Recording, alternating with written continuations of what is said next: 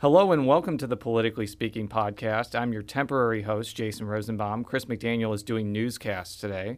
Joining me in studio is Joe Mannies. And the pride of St. James, Missouri, Jack Cardetti. We are continuing on our epic series of looking at some of the behind-the-scenes players in Missouri politics. And it's really an honor for you to be here because I don't know if anybody knows this, but we are both on the 30 under 30 list in the Columbia Missourian, I believe in 2007. So this is a magical moment here. I think Chase Daniel may have trumped us on that list, though. I feel like I'm more successful than him at this point. Yeah, many of us, I know Jack from the old days. I mean, Jack is one of the younger consultants around when he was the spokesman for the Missouri Democratic Party, which is, almost 10 years ago? Sure. And I also remember you from the old days because you and Paul Sloca used to get into it all the time. And now not so much anymore. You're in different parts of your life. Paul Sloca is now spokesman for Blaine Luetkemeyer. So, but before we get into a nostalgia fest, tell us a little bit about your humble beginnings in the Phelps County metropolis of St. James, Missouri. Is it in Phelps County? Yes, absolutely. I didn't actually grow up in a real political family. My parents, dad owned a small business. My mom's a nurse. They certainly voted every election and took me into the ballot box with them. But we weren't around politics all that much. I really some of my first experiences, I would always go to the local coffee shop with my grandpa. And inevitably, everyone would sit around the table and they would talk about the weather. They'd talk about farming. And then, politics would come up. And, and it was out of that experience I got a real appreciation for people that it wasn't always the people that yelled the loudest or were the most partisan, but the people that really could make good salient points about politics and government that sort of caught my attention, and it's sort of been an interest ever since. That's really interesting. Were your parents active in a particular political party? Were the independents or? No, like most Missourians, they're classic ticket splitters. Okay. I can remember going into the polls with my dad where he would vote for Kit Bond on one line, and then he would vote for the pride of Phelps County, Mel Carnahan on another. Right. Because Phelps County, I guess, it's represented by Republicans in both the Senate and the House now, but it does have kind of a Democratic history with Mel Carnahan. And even pretty recently, Frank Barnett's represented in the Senate, so it has a Democratic underlying. Basically. Yeah, it's a classic sort of southern Missouri county where to this day the presiding commissioner and several of the courthouse elected officials are Democrats. But on federal issues, they've tended to go a little bit more Republican. But we see that the exact opposite happening in places like St. Louis County. I mean, Joe, you'll remember it wasn't that long ago where basically whoever won St. Louis County in a statewide race would probably win the election. Nowadays, Democrats take tens of thousands of vote margin out of St. Louis County. So the demographics are shifting in Missouri, but they're shifting in both directions. Now, okay, so you grew up. How'd you get involved in this? I mean, how'd you get started? Because you were one of the younger spokesmen that I dealt with 10 years ago. Absolutely. So I went to college at the University of Missouri. I moved to Columbia, and I've never left, actually. Mm-hmm. My wife and three kids, we still live there. And then I applied for a job as the low man on the totem pole at the Attorney General's office, in his press office. Now, who was the Attorney General at the time? Nixon? Then Attorney General Jay Nixon. Okay. Mary Still was the communications director. I worked for 2 years and then went and became Governor Holden's press secretary. Mm-hmm. Governor Holden lost in the primary. My wife and I went to New Orleans for a couple days. In 2004. And the phone rang. This is back when we had landlines. And when I got back from New Orleans, the phone rang, and it was Claire McCaskill on the other line. And Claire said, "Hey, you can go back to the governor's office. No one will, for the next 6 months, no one will begrudge you, or you can start tomorrow at the Missouri Democratic Party as the communications director." Yeah, and the rest is history, because you were the communications director from 2004? Yeah, the very end of the 2004 cycle. To 2008. To 2008 when Governor Nixon was elected. Now, Let's kind of talk about your tenure as a spokesperson, because I think this was a time when the political parties may have been a little bit more powerful than they are now, because I guess a lot more money went to them as opposed to individual candidates. Part was because of campaign donation limits, because the candidates can only get so much, so donors would often give larger amounts to the state parties, so they did. And my point is, you were often the point man. I mean, I called you a bunch, Joe probably called you even more, to respond to basically every issue. And during your tenure, Matt Blunt was governor, so you were probably attacking him left and right, essentially. Yeah, there was a period, in the early 2000s where the political parties in Missouri were the sort of the center of political gravity in the state. And partly, Joe's absolutely right, is focused on that's when there were strict campaign contribution limits, which meant that the party apparatus, the party organizing tools, as well as their ability to take soft money, was a big factor. And so a lot of the organizing, both on the political side but also on the message side, was coordinated directly through the party. And it was really a great time to be at the party. I can remember. And it just shows you in Missouri how quickly election cycles take. I remember the 2004 election, how down Democrats were after Matt Blunt won that election. And then you fast forward 2 years later, and Claire's victory in the U.S. Senate race really was a turning point for Democrats here in the state. And that also, from a state legislative level, Wes Schumacher won, Frank Barnett's won.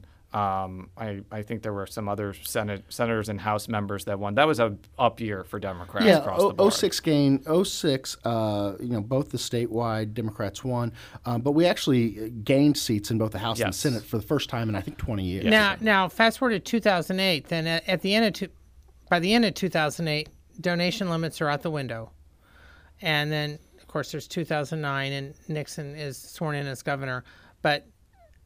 Did the parties see like just a sudden plummet in income, or kind of what happened? Because the party's role now is so much smaller than it was then. As I said, I think it was because of donation limits, but I just wondered if the change took place like overnight, or if it was more gradual?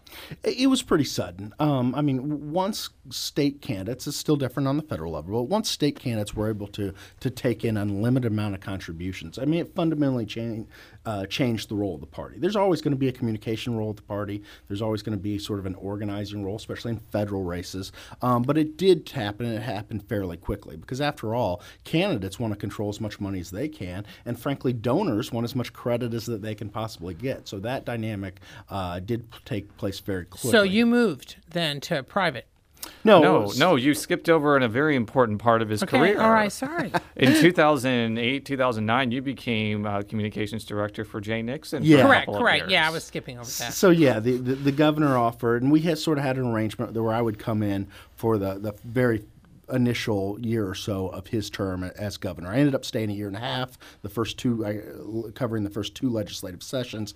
And really, being the spokesman or communications director for the governor is frankly, it's the best job in Missouri. It's a stressful job. It's a humbling job, but it's a great job. Just being able to take really complex governmental issues and sort of being the voice, not only for the specific governor, but for the state, it's really humbling, and it's a sort of role in a position I'll never forget. Yeah, I was kind of thinking about this earlier. I think from 2009 to 2010, while there certainly were battles in the legislature over stimulus money of all things, yes, it seems like the battles between the legislature and the governor were kind of less pronounced back then. You had people like Charlie Shields and Ron Richard, who I think are a little bit more pragmatic and less partisan, who were in charge. And it was before the Tea Party wave of 2010 when the legislature complexion change. That doesn't necessarily mean that it was all sunshine and lollipops between the GOP-controlled legislature and the governor's office, but it does seem like when you were communications director, it was a different tenor and tone between the two. Is that fair, or am I wrong there? No, I think so. I think that in that time, what you had is a governor and a legislature that had some of the same priorities, mostly out of necessity. Obviously, it was the Great Recession, and jobs and the economy were really front and center. They maybe had different approaches on how they wanted to go about building a better economy, but you really had a lot of common interest there. Look at that summer of 2010 when people were yelling bailout at the top of the auto bailouts at the top of their lungs. The Governor Nixon brought people together and were able to, in a special session, get the Ford deal done. That not only has helped Ford on the western side of the state, it's been a great help to GM here and helped us. And that's one of the examples. And where pensions. Illinois would be salivating over getting pensions done that early. I know that was a little more controversial, but that was a big deal, I would say. Changing the state pension plan slightly. Yeah. And the big deal is when you make a big reform like that, and that was a big reform, pension, you can do it on the front end when you see a problem coming, and you probably have more flexibility than if you try to handle something when there's already a catastrophe in front of you. And I think that's some states like Illinois are facing that now. I think the governor and others had a good vision that let's do this, let's do it in a way that's fair to workers, but let's really get our arms around the problem before it's out of control. What was your most challenging episode of being communications director? You know, I think it's the day-to-day legislative session. I mean, what reporters, not to knock the two fine reporters on here today, right, though, but reporters naturally want to write about contention.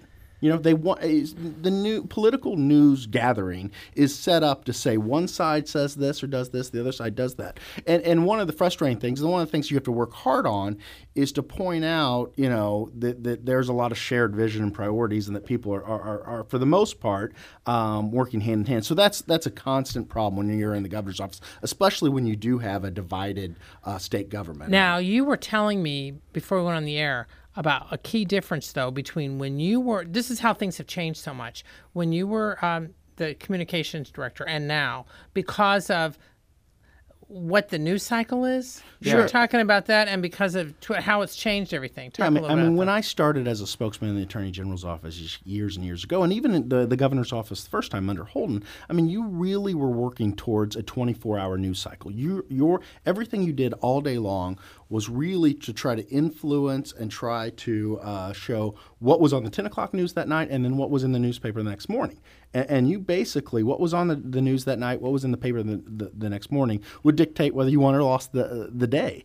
Now, there is literally a news cycle every 5 minutes, you know, with Twitter, with social media, with, you know, sort of these internet-based news sites. You know, that 24-hour news cycle isn't there anymore. And that really means that things are a lot faster, that people want information a lot quicker, and there's a little less time to get in depth about actual issues. Now, let's kind of even go back to time like 2006 or 7 when I was starting out as a professional journalist and Joe was the head of the Political Fix blog. The main dissemination vehicle for electronic news were blogs, essentially, which allowed you to go relatively in depth. You could write as long as much as you wanted there. I mean, I remember on the now defunct CDT politics blog writing 10 or 12 posts a day and going crazy. And now with Twitter, I mean, it's gotten much shorter, a lot more concise. We're talking 140 characters, and people are tweeting like every 2 seconds, basically. So yeah, or like you'll direct it to your site, you know, like, you know, I'll tweet to a story that I just posted on stlpublicradio.org, but yeah, it's very different than what it was. I still have press people who say, "What's your deadline?" And it's like, "I'm writing this now," and it, you know, it's it'll be going up in maybe an hour, maybe less. Yeah, and it's not that it's a good or bad thing. It's just different. I mean, how does that affect what you're doing now? Yeah, I mean, a lot of time it gives public officials more sort of instruments in their messaging tool chest, you know. But it also makes for, you have to have a very concise message, and you have to feed the beast quite a bit.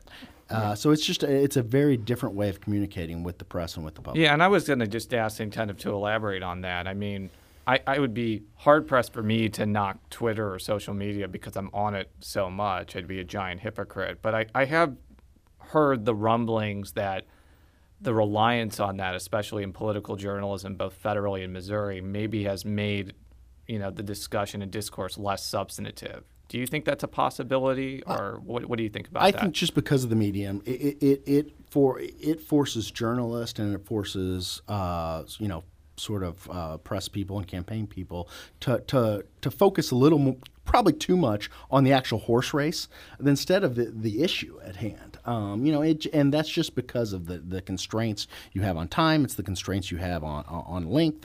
You know, I still like to read, you know, good old-fashioned papers in the morning. I like to read about things, the issues I don't know about. A lot of times, you know, social media, you tend to focus your attention on sort of what is the reaction to the story of the day, or what's the horse race matchup. And I think that's something that, while it's good and it's instant, it does change the focus of sort of state government and campaign reporting. So then you did, I mean, after I skipped over the part that Jason, you know, was right, after you left the governor's office, then you went to private. correct? And wasn't that kind of, wasn't several Democratic consultants who went there? Or explain all that. Yeah, so I joined a consulting firm along with Ken Morley, who was the governor's 2008 campaign manager, and several others. And since then on, a couple years later, we then left that Washington, D.C. based firm and started our own firm, Tightline Strategies. Okay. We now are located across the country, from D.C. Out to California. But I get luckily focus most of my attention and energy here in Missouri. So you're still based in Missouri? I live here as opposed to a lot of the business partners I have or people in political consulting. I mostly, stay within Missouri. I have enough clients in Missouri. I get to do stuff here. And what it leads to is I for the most part, get to sleep in my own bed each night. How about that? Important. Well, give us a sense of who some of your clients are without promoting any. I mean, just so we can show how things kind of change. Well, sure. So we have, we've candidate clients. We did Governor Nixon's reelect, obviously. We did Jason Kander's Secretary of State race when he became the youngest statewide official in America. And then we do a lot of ballot initiative work. I mean, back in 2012, we ran the opposition to changes to the Missouri court plan. The Missouri nonpartisan court plan is a big deal, not only in Missouri, but in over 30 states. Yeah, that was a really tough one considering the proponents I gave up before they started. So. Well, there's a reason they gave up. It was a flawed idea, and we ended up defeating that 76-24, one of the largest defeats of a constitutional amendment in the history of Missouri. Yeah, and that was kind of unusual. So now, who are some of your clients this cycle? Sure. And so right now in Missouri, we are running the transportation tax proposal here. That was a really big thing that came out of the legislative cycle. The knock on Jeff City is that, that big issues don't get tackled and that there's too much partisanship. And I think that was an issue where, 105 reps voted for that, 22 senators. Yeah, and I have to say that was to going the legislative route again after it got filibustered in 2013. I was surprised that was the avenue this time. I think on this show I called it like putting all the eggs in one basket with a giant hole in it. So I didn't think it was going to pass that way because of the filibuster. But by doing that, it's on the ballot. You don't have to spend the money to gather signatures, and you can kind of conserve your resources and energy for what I think will be a tough campaign over the next few months. Were you surprised that it was put on the August ballot as opposed to November?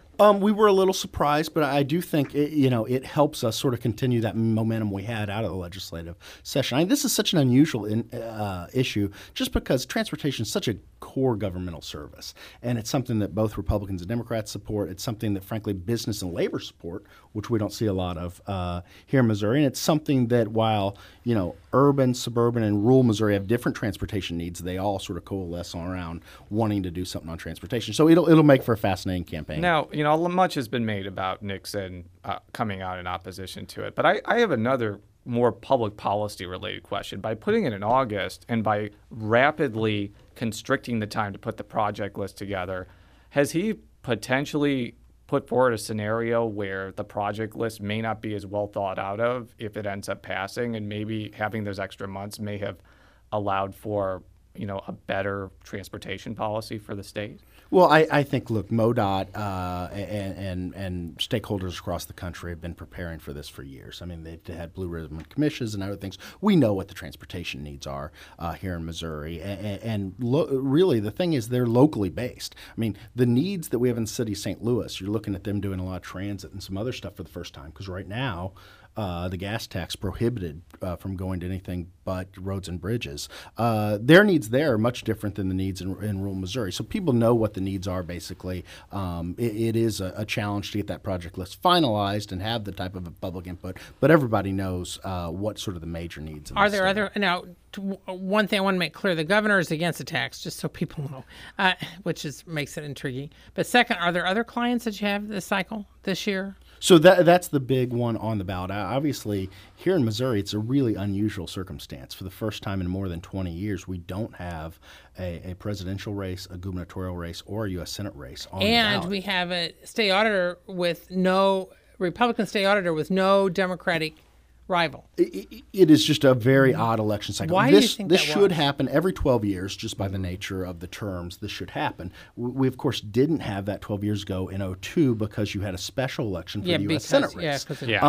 So it really has been a long time since we've had this scenario. 1994. And that is going to lead to a smaller size election come August, but it's certainly not a because transportation has sort of this wide support, it won't hurt our cause. Were you obviously much has been made about Schweik not having an opponent, but as a veteran of the 2006 election cycle and having covered the Wes Schumacher, Bob Bangnan race extensively, I was more surprised that Brian Munslinger didn't get an opponent, Bob Dixon didn't get an opponent, Dan Brown, who defeated an incumbent, didn't get an opponent.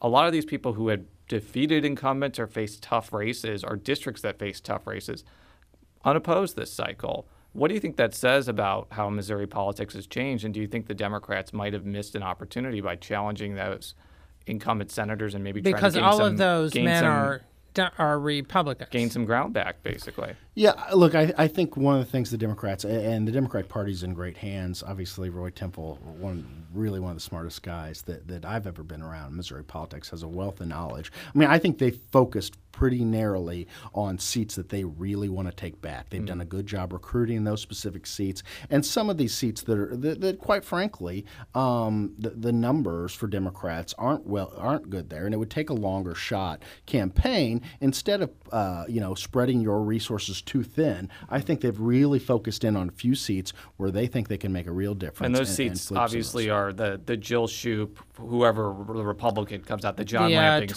24th district, state senate. The battle for Jeffco, which I'm surprised that's competitive because if you go back to 2006, Bill Alter was just blown out by Ryan McKenna that year. Jeffco has changed dramatically and potentially the Ed Schieffer, Jeannie Riddle seat, but I think that's going to be a tough race for Democrats because it's a Republican-leaning district. But yeah. What's your take on the climate, how the climate in the state has changed? I mean, especially since you've been, until now, you were a spokesman for one Democrat or another.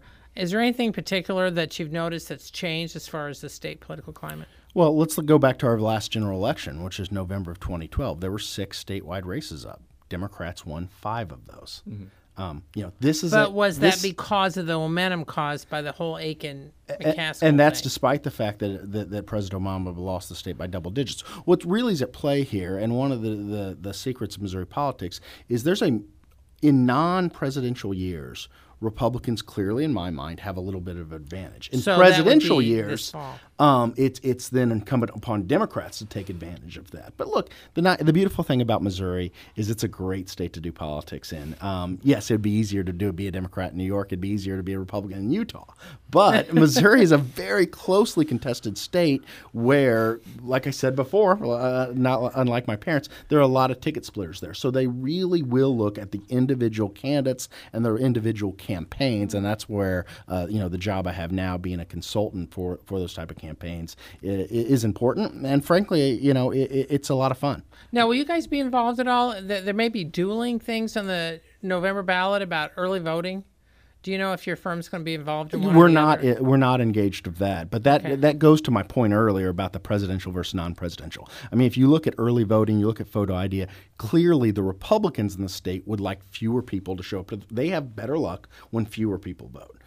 The Democrats have better luck when more people vote. And that's what that photo ID issue is all about, and it's what the early voting issue is all about. Yeah, let's talk about 2016 for a second, because while 2014 is important, I think the transportation tax issue is incredibly important for the state, whether it wins or loses. Yeah. But 2016 is like political, I don't want to say Armageddon, but I'm saying it's a pretty climactic battle for the future of the state, because you have a lot of... And the future for both parties. Yes, exactly. You have a lot of offices that are going to be coming open. The governor's office will be open. The treasurer's office will be open. The attorney general's office will almost certainly be open. Sure. And Jason Kinder will be running for re-election. Who knows what Peter Kinder is going to do? Yeah. What do you think the Democratic chances are going to be that year? Because obviously Chris Koster has a lot of solid intangibles. I mean, he's won 2 statewide elections. He's like a fundraising machine, basically. But you look at the rest of the ticket, there's not like an obvious, ticket that materializes for the Democrats, whereas the Republicans seem to have a lot of people in the wings with a lot of money and potential that could fill all the statewide tickets. What do you think the Democrats are going to need to do to kind of supplement Coster as a gubernatorial candidate? Well, look, I think Democrats stand a great chance in most presidential years. Like I said, 5 of the 6 elections were won by Democrats in 2012. I don't see why the same dynamic won't shape up in 16. In part, obviously Governor Nixon's 2 gubernatorial races were hard fought. I mean, he clearly did a great job in both those races, won by double digits. That helps Democrats up and down the ticket. I think you have a chance with Attorney General Coster to really build on some of those coattails as well. I mean, he's just a really good candidate. He's the type of brand that that voters like to see here in the state, and I think we'll have quality people up and down the ticket. I think there's some real rising stars in our party that'll fill some of those slots. Can you name a few? Well, sure. I think whether or not they want to run for statewide office right away or not, you have names like Representative John Wright. You have here in St. Louis City, you have Tashara Jones, mm-hmm. Others that are just really good at what they do. And when the time's right, I'm sure they'll take a look at races. I'm not sure if that'll be in 16 or not, but the future's bright for Missouri. This gets painted as a red state, but really when you look down at the statewide elections, it's quite different. And that's part of there's a map in Missouri that works for Democratic candidates, but you have to run a smart, effective, and efficient campaign. Yeah. What do you foresee yourself doing in 2016 at this point? Or, do you expect to continue in political consulting? And is there difficulty for political consultants of either party with the lack of donation limits and just some of the other things that have changed campaigns in recent years? No, yes, absolutely. Our firm will continue to be engaged, in kind of statewide races across the country. Do a lot of governor's races.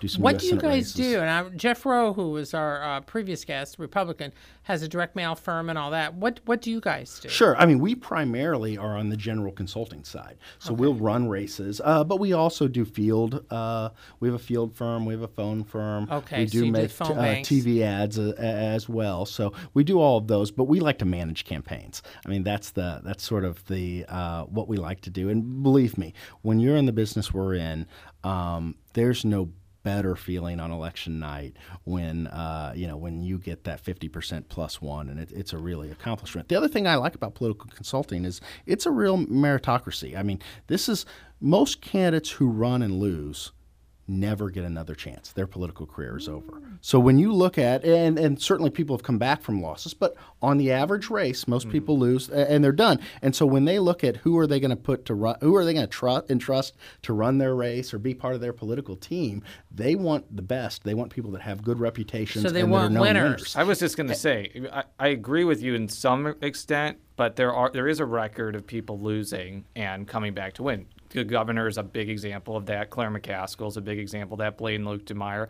And depending on what happens this year, Shane Scholar, the person that you vanquished in the Secretary of State's race, could become Greene County clerk. And that's a pretty prominent clerkship, so to speak. But you're right.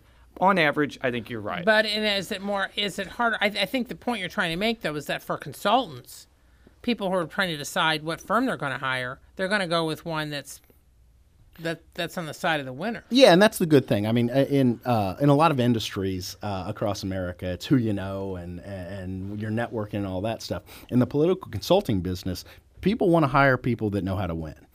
Because their livelihood's on the line, their political future's on the line, and that's I like that factor, and I think it bodes well for firms that like ours that have sort of a proven track record. Now, are there certain things that you must do to win? Most people think. Well, I think that while people decry negative ads, they work. So that's why there are certain points, certain key things that you tell a client, look, you're going to have to do this, you're going to do this, you're going to do this. And obviously my background and the things I focus on in campaign is message, right? Okay. How do you develop a message that works, and then how do you implement a message? And a lot of consultants will essentially tell you, and I think it's a misconception, that you should raise as much money as you can and throw it all on TV, and that's what's going to determine whether you win or lose.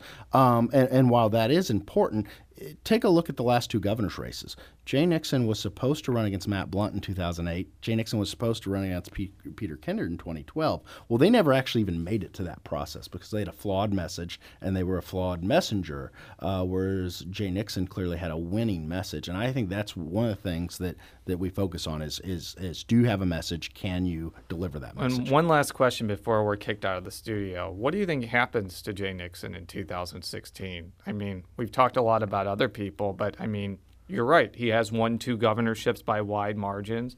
He's been bandied about as a VP or even a dark horse presidential candidate if Hillary doesn't run. And there's obviously, he could take a third crack at the U.S. Senate possibly. What do you think he'll be doing in 2016?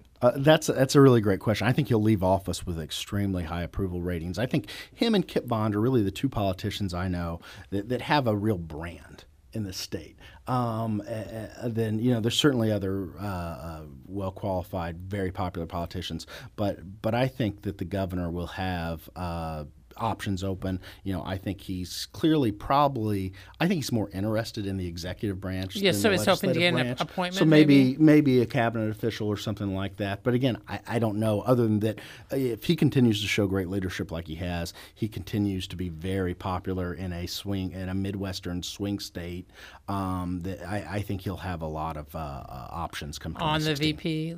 List. So, you'll just have to see. I think that his focus every day, and he'll tell you, is sort of running the state and continuing to make progress. But I think that if you leave governor of Missouri popular, if you leave with a legacy behind, you'll have doors will open. I don't know what those are. Hey, I mean, if nothing else happens to him, he was attorney general 4 times and governor twice and a state senator. That's pretty darn good in my book. And maybe someday he will agree to come on Politically Speaking. We're calling you out, Governor.